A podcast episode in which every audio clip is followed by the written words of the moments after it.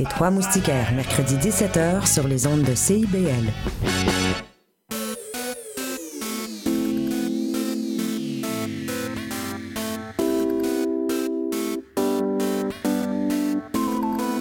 CIBL 101.5 Montréal.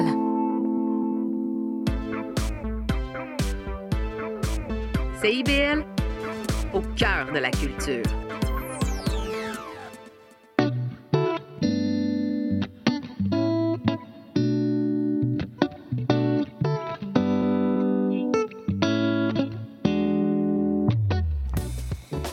Et bonjour, c'est l'heure d'Angle Droit, votre rendez-vous hebdomadaire proposé par Éducalois sur les ondes de CIBL 101.5.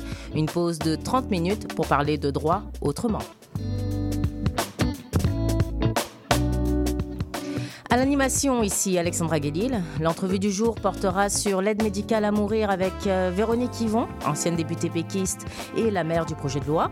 En studio, Marjolaine Condrin-Morel pour nous expliquer. On va décortiquer ensemble le vice caché, Alexandra. Bonjour Marjolaine. Bonjour. Une première chronique cinéma avec euh, Jacob Caruso. Tu nous parles de. Moi, je vais te parler aujourd'hui du documentaire euh, Le temps dérobé.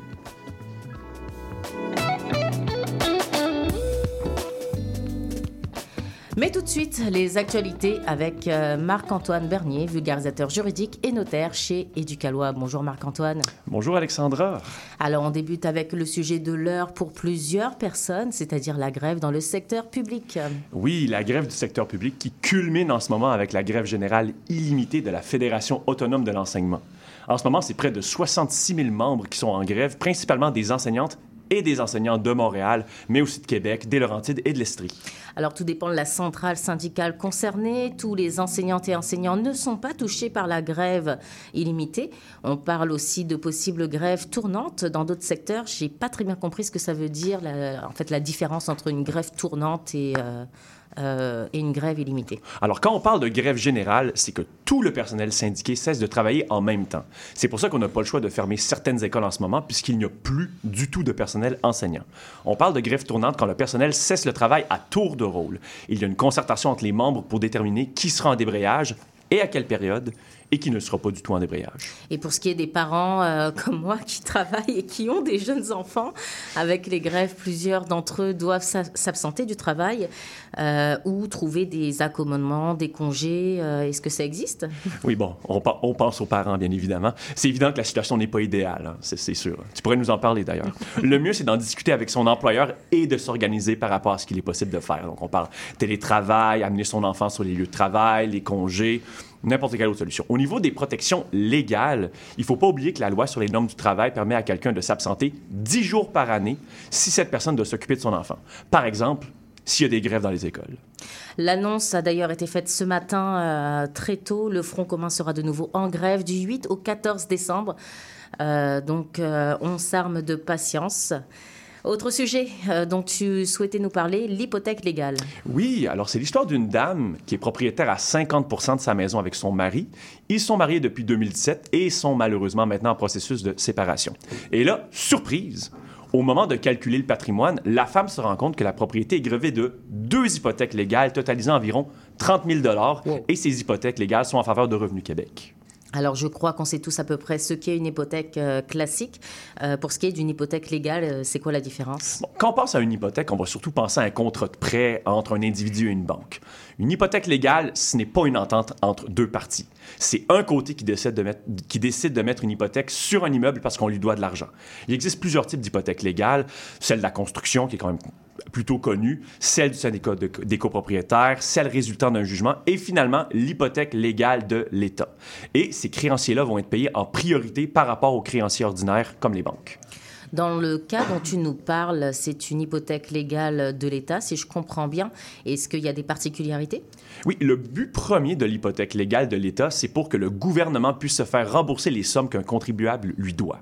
Par exemple, si une certaine, année, on n'a pas payé ses impôts, ou bien on n'a pas payé sa TPS ou sa TVQ, le gouvernement peut mettre une hypothèque légale sur notre maison afin de se faire payer.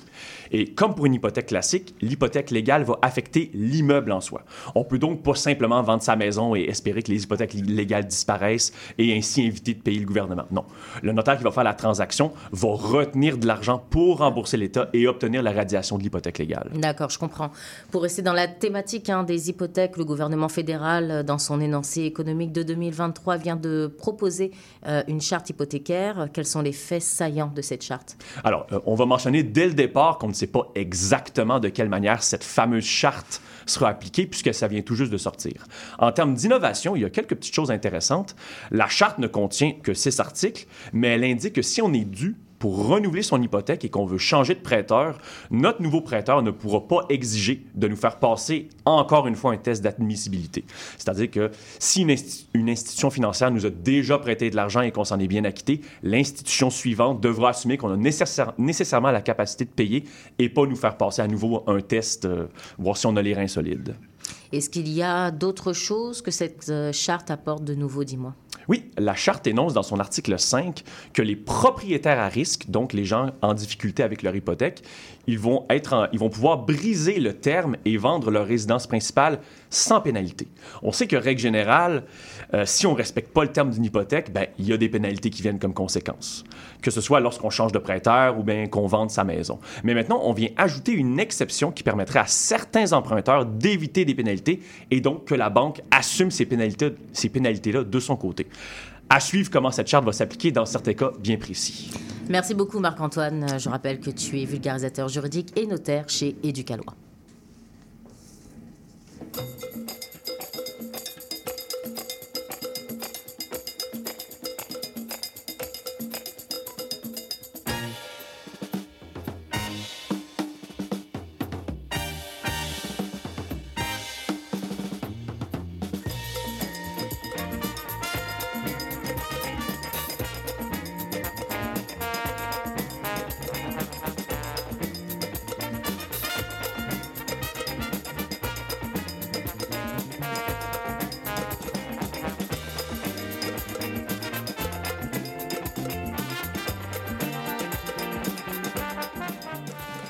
Elle est considérée comme euh, la mère de la loi actuelle sur les soins de, euh, fin de vie.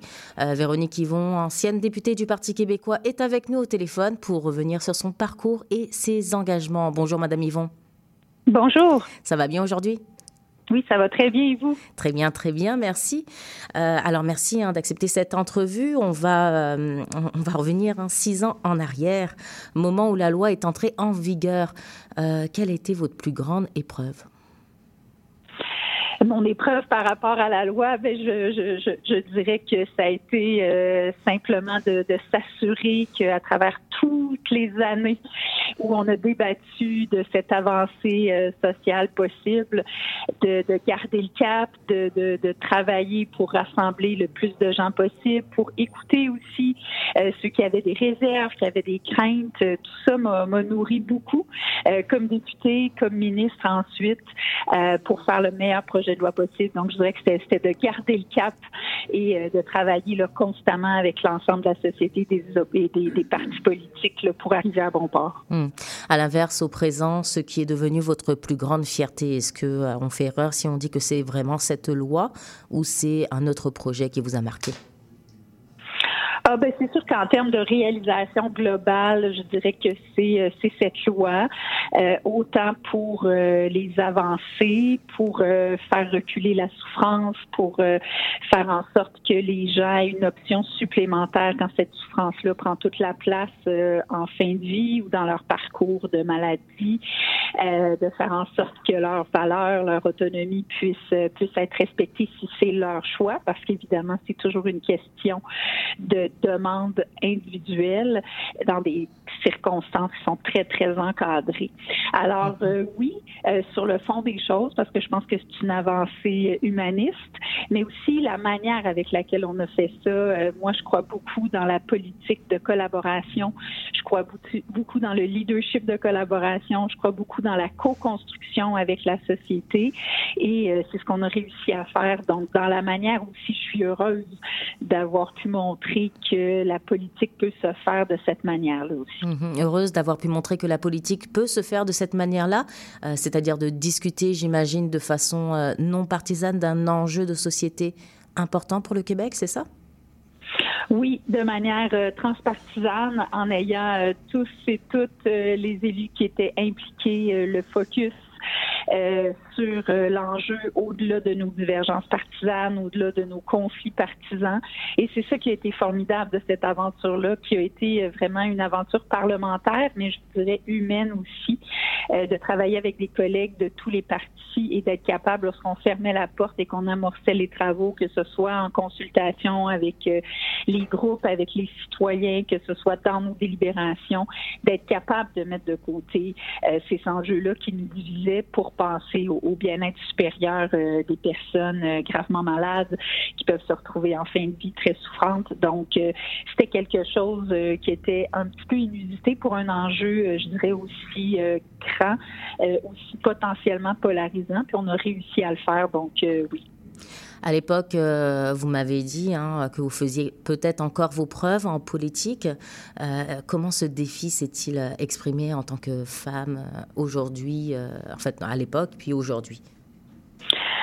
Oui, ben en fait, euh, je dis parfois à la blague que j'ai un peu eu, je crois, la, chance, euh, j'ai bénéficié un peu de la chance du débutant avec euh, ce projet-là parce que j'avais moins d'un an de vie politique quand j'ai déposé la fameuse motion pour créer la commission spéciale sur la question de mourir dans la dignité à laquelle finalement tous les partis se sont rassemblés, donc autour de laquelle ils se sont rassemblés.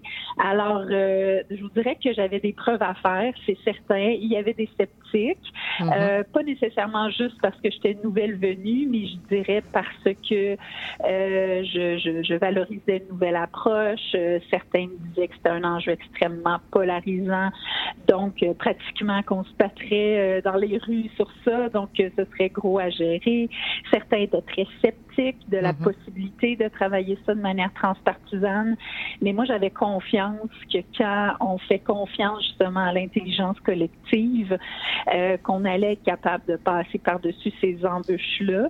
Et je sentais aussi que les gens dans la population générale avaient soif qu'on leur euh, propose d'autres avenues euh, et qu'on regarde cette question-là de, la, de la fin de vie, de la mhm. possible aide médicale à mourir. Donc, je sentais un, un grand appui dans la population qui nous donnait confiance.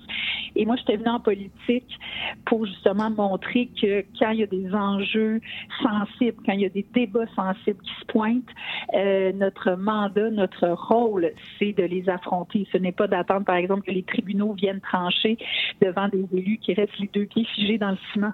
Donc, c'était vraiment notre responsabilité de faire face à la musique, de saisir les enjeux et de s'assurer qu'il y ait le cadre optimal pour faire les débats de la manière euh, la plus sensée et, euh, dirais, conviviale possible. Alors, euh, sujet sensible, je ne sais pas si ça l'est encore euh, aujourd'hui en 2023-24, mais l'aide médicale à mourir revient encore souvent dans l'actualité. En février dernier, on parlait d'ailleurs d'une nouvelle mouture avec des modifications. Pourquoi est-ce important pour vous euh, de maintenir encore le dialogue social sur cet enjeu? Mais parce que je pense que justement, quand il y a des enjeux qui font débat, euh, la responsabilité des élus, c'est de s'ouvrir au dialogue. Ce n'est pas de mettre le couvercle sur la marmite, euh, parce qu'on sait ce que ça fait parfois. Ça, ne fait qu'augmenter euh, en termes d'ébullition et de débordement éventuel. Donc, moi, je suis, convaincue que quand il y a des nouveaux enjeux qui se pointent le nez, l'idée que ce soit pour la question de la médicale à mourir ou d'autres enjeux, c'est vraiment de donner un un, forum, un cadre pour que les gens aient le sentiment que leur voix est entendue puis qu'on puisse en débattre. Ceci dit, mhm. ça ne veut pas dire qu'à chaque fois qu'on va amener un nouvel enjeu par rapport à l'aide médicale à mourir, il faut automatiquement qu'il y ait une nouvelle ouverture sans qu'on se pose de questions. Je pense que euh, justement, il faut à chaque fois refaire le débat. C'est un engagement, moi, que j'avais pris à l'époque avec les mhm. citoyens qui étaient d'accord, par exemple, avec l'aide médicale à mourir, mais qui se disaient, OK, mais jusqu'où ça va nous mener? Parce qu'il va y avoir toujours plus d'ouverture. Puis je disais, ben vous savez quoi? À chaque fois qu'il va y avoir une nouvelle question qui va se soulever, ben on va avoir la responsabilité de faire le débat. Et je pense que c'est ça qui est fort au Québec. Ces débats-là, on les accueille par rapport à l'aide médicale à mourir, notamment. On le fait donc pour la question de la demande anticipée pour une personne qui va éventuellement perdre son aptitude, comme une personne qui serait atteinte de la maladie Et donc, on a conclu que ce serait une bonne idée, de manière très exceptionnelle et très encadrée, de permettre cette possibilité-là. Par ailleurs, il y a d'autres débats qui ont été regardés, comme la question des troubles mentaux, et euh, un comité et par la suite euh, la, la, ministre actuelle, les deux ont décidé qu'il euh, y avait encore trop de questions. Euh, le consensus n'était pas assez fort pour ouvrir. Mais je trouve que c'est sain qu'on ait mm-hmm. fait le débat sans a priori sur la conclusion si ce serait une ouverture ou non. Madame Yvon, c'est pas un hasard hein, si vous êtes à l'émission Angle droit aujourd'hui. Vous êtes aussi membre du conseil d'administration d'Éducalois. Pourquoi vous êtes engagé dans la cause de l'accessibilité à la justice? Ah, ben, je, me, je, me, suis engagée généralement pour la cause de l'accessibilité à la justice depuis longtemps. Ça a été une partie euh, de mes années de, de travail euh, au ministère euh, de la Justice. comme porte-parole de l'opposition en justice, j'ai toujours été très préoccupée par la question de l'accessibilité à la justice. Et Éducalois ben, m'a tendu la main pour que je devienne membre de son conseil d'administration. Je ne pouvais pas refuser mm-hmm. parce que pour moi, Éducalois, c'est vraiment l'exemple, c'est l'organisme fort pour faciliter la compréhension juridique euh, par les citoyens qui n'y sont pas familiers. Euh, c'est l'organisme phare pour faire une différence dans cette éducation euh, citoyenne au droit, cette éducation juridique. Ils le font de façon fantastique avec des capsules, avec des textes très, très bien vulgarisés. Et quand j'étais députée jusqu'à l'année dernière, il y avait pas une semaine où je ne référais pas des gens, des citoyens qui venaient me poser des questions au site d'Éducalois parce que je savais que c'était une clé importante quand des questionnements juridiques euh, font face euh, pour, euh, pour savoir un petit peu comment s'orienter. Alors, dans cette mhm. optique-là, je très, très heureuse d'avoir la chance maintenant dans ma vie post-politique de pouvoir contribuer à ce, à ce formidable organisme qui remplit une mission qui, malheureusement, n'est pas assez, je dirais, mise de l'avant de manière générale dans notre société. Alors, vraiment, Éducalois comble un vide à cet égard-là de manière extraordinairement efficace. Et on est très chanceux de compter euh, sur vos talents pour euh, aller plus loin dans cette mission. Euh, merci beaucoup, Madame Yvon. C'est tout pour aujourd'hui, en tout cas pour l'entrevue, même si j'en prendrai encore plus. Je vous souhaite une très belle journée. Merci de votre intérêt. Bonne journée à vous.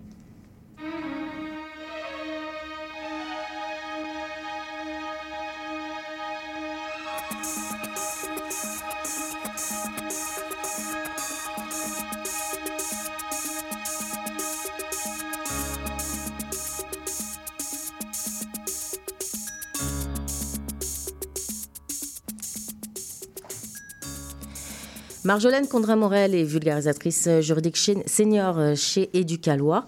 Euh, aujourd'hui, tu vas aborder quelque chose que personne ne souhaite découvrir dans sa maison, les vices cachés.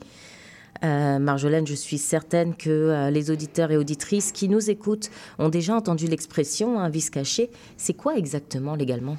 Oui, l'expression vice caché, Alexandra, c'est assez connu, mais on va quand même essayer de décortiquer ça ensemble aujourd'hui pour voir euh, comment ça fonctionne exactement. Euh, ce qu'il faut comprendre d'abord, c'est que la notion de vice caché, elle vient avec la notion de garantie.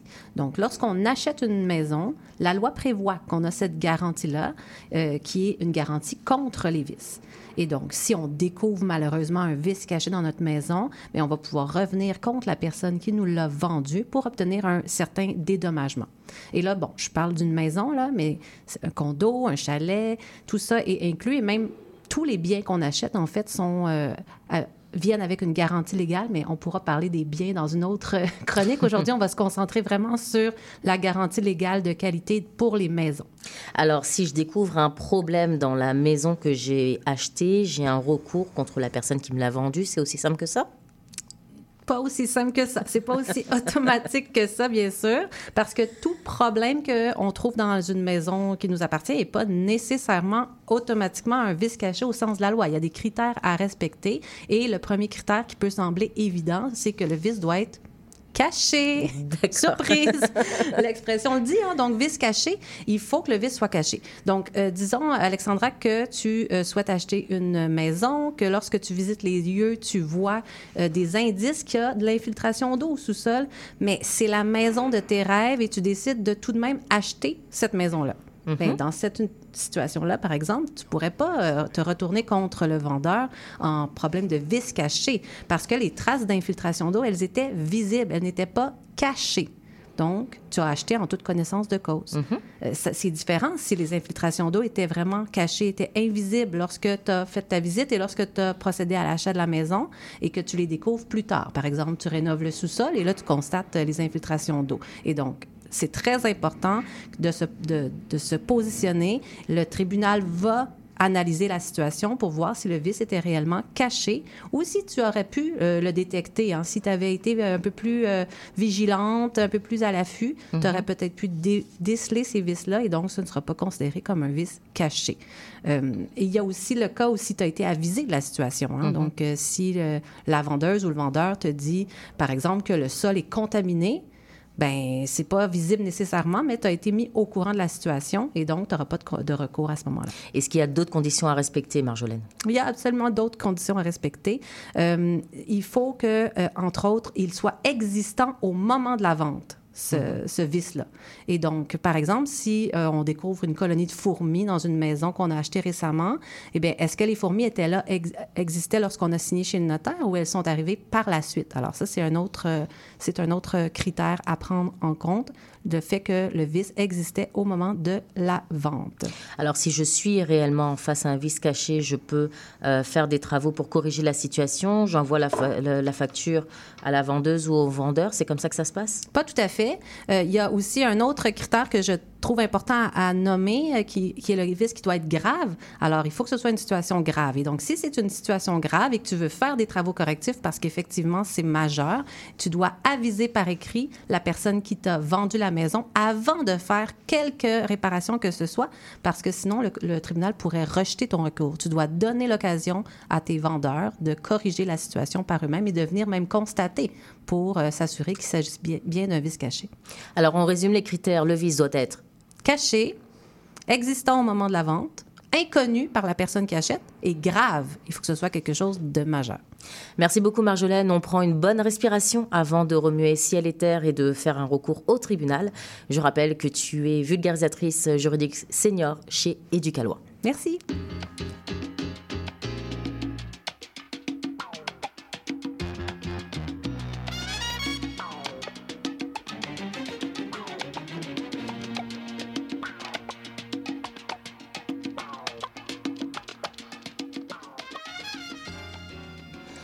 La première chronique euh, cinéma est avec mon collègue Jacob Caruso. Bonjour. Ouais, salut Alex, ça va? Ça va très bien, merci. Alors, tu as regardé le documentaire qui s'appelle Le temps dérobé, réalisé par Hélène Klodowski, un, un film en fait projeté dernièrement dans le cadre des Rencontres internationales du documentaire de Montréal, euh, que vous pourrez d'ailleurs revoir quelque part au printemps 2024. On n'a pas encore de date exacte. En bref, de quoi on parle, Jacob, dans ce film Alors, euh, d'abord, je vais faire un petit avertissement à nos auditeurs, à nos auditrices. hein, Alex, euh, je suis pas critique cinéma, même si j'ai beaucoup euh, apprécié euh, ce documentaire et je vais, je vais vous expliquer pourquoi. Mais en fait, ce documentaire, il suit le combat de l'avocate Melissa Miller qui est spécia- spécialisée en droit des personnes et qui a mené un combat contre l'industrie des soins à but lucratif en Ontario qu'elle euh, jugeait opaque en fait. Et euh, c'est une affaire judiciaire qui a été considérée comme complexe, qu'elle a considérée comme la plus complexe de sa carrière en fait, puisque c'est une action collective euh, de, contre certaines entreprises de soins à longue durée qui ont été accusées de négliger les personnes vulnérables dont elles prenaient soin et d'engranger des profits. Et puis euh, forcément, c'est quelque chose euh, pendant la pandémie qui a résonné euh, plus particulièrement. Mhm. Donc la, ré- la réalisatrice euh, s'inspire hein, d'histoires des familles, hein, c'est ce que tu me disais, euh, qui euh, se sont tournées vers les tribunaux, euh, mais aussi les professionnels de la santé. Précisément, pourquoi ce film t'a plu? Eh bien, il m'a vraiment plu parce qu'il traite euh, d'un sujet qui nous va tous nous concerner, hein, dans le fond, euh, un jour ou l'autre, et qui concerne toutes nos, les sociétés actuelles, puisque euh, bah, elles sont toutes confrontées là, à une démographie euh, en évolution, avec euh, une population euh, vie- vieillissante. Et puis, ça touche la possibilité qui est offerte aux personnes aînées, dans le fond, de rester dans leur domicile. Et puis, moi, à titre personnel, c'est un sujet qui a résonné, puisque mes propres grands-parents ont toujours eu la volonté de rester euh, dans leur domicile le plus euh, longtemps possible. Donc, euh, quand j'étais en France, j'aurais aimé avoir un organisme comme Éducalois qui m'aurait aidé à avoir plus d'informations juridiques, euh, notamment sur l'hébergement des personnes aînées. Alors il y en a peut-être un qui existe, mais en tout cas à ma connaissance, euh, je ne le, je le, je le, savais pas. Mhm. Alors du point de vue juridique, hein, même si tu n'as pas la casquette euh, juriste et peut-être pas la casquette critique cinéma, qu'est-ce que tu en as pensé, toi qui connais nos contenus depuis un certain nombre d'années? Bah, ce qui m'a, les lumières que ça m'a permis d'allumer, c'est euh, notamment, en fait, on va comprendre à travers le témoignage euh, des familles euh, le rôle de proche aidant. C'est pas forcément quelque chose qu'on connaît au quotidien. On peut jouer ce rôle sans même le savoir. Et puis, on a un, dossier, en fait, sur Éducalois qui traite de ce sujet. Et puis, d'ailleurs, par exemple, la semaine dernière, on a eu une rencontre avec Proche Aidance Québec qui est venu nous parler de euh, la bientraitance des aînés. Puis c'est un sujet que j'ai euh, vraiment trouvé euh, intéressant. Mhm. Et puis on a également forcément des contenus qui sont reliés directement avec le sujet du documentaire, qui traite de l'hébergement des aînés. Donc on va pouvoir aussi réfléchir à ce que c'est les résidences pour aînés, les, aides qui peuvent exister pour rester dans son domicile tout simplement. Merci beaucoup, euh, Jacob. Donc, je rappelle que c'est euh, un, film à voir. Est-ce que tu avais une dernière chose à rajouter qui te semble important, qu'on n'a pas abordé? Eh ben, ça traite aussi là du sujet qu'on a abordé un peu plus tôt, de les questions que ça peut poser vis-à-vis de l'aide médicale euh, à mourir. Donc, je trouvais que c'était intéressant de ce point de vue-là. Tu reviens quand tu veux dans l'émission nous parler de cinéma. Toutes les bonnes choses ont une fin. C'est déjà le temps de se quitter. Je voulais remercier euh, les chroniqueuses et chroniqueurs qui se sont déplacés avec moi avec euh, la météo un peu moins clémente ces temps-ci. Merci beaucoup. Merci, Alex. Alors, c'est déjà le temps de se quitter. Et puisqu'on est ensemble dans l'aventure, euh, inspirez-nous avec vos idées et vos questions. Écrivez-nous angle droit à commercial à la technique, on dit merci à Gilles Lamarche qui nous prête main forte. Merci aussi à Jason Paré. De notre côté, on se donne rendez-vous la semaine prochaine pour d'autres sujets et d'autres voix et toujours sur les ondes de CIBL 105.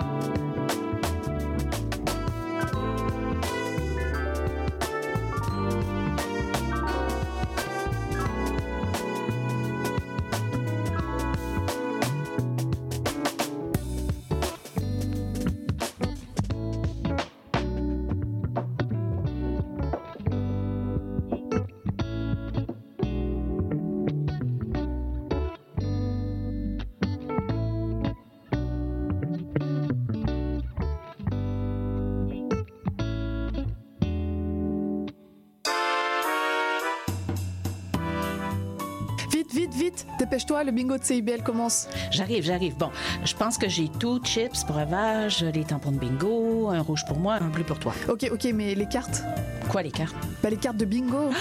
non, j'ai complètement oublié. Les cartes de jeu de bingo de CIBL sont disponibles dans un point de vente près de chez vous. Consultez la liste sur notre site web au CIBL1015.com sous l'onglet Bingo de CIBL. Et venez jouer avec nous tous les dimanches dès 16h et invitez vos amis. Et surtout, pour jouer au bingo de CIBL, n'oubliez pas d'acheter vos cartes.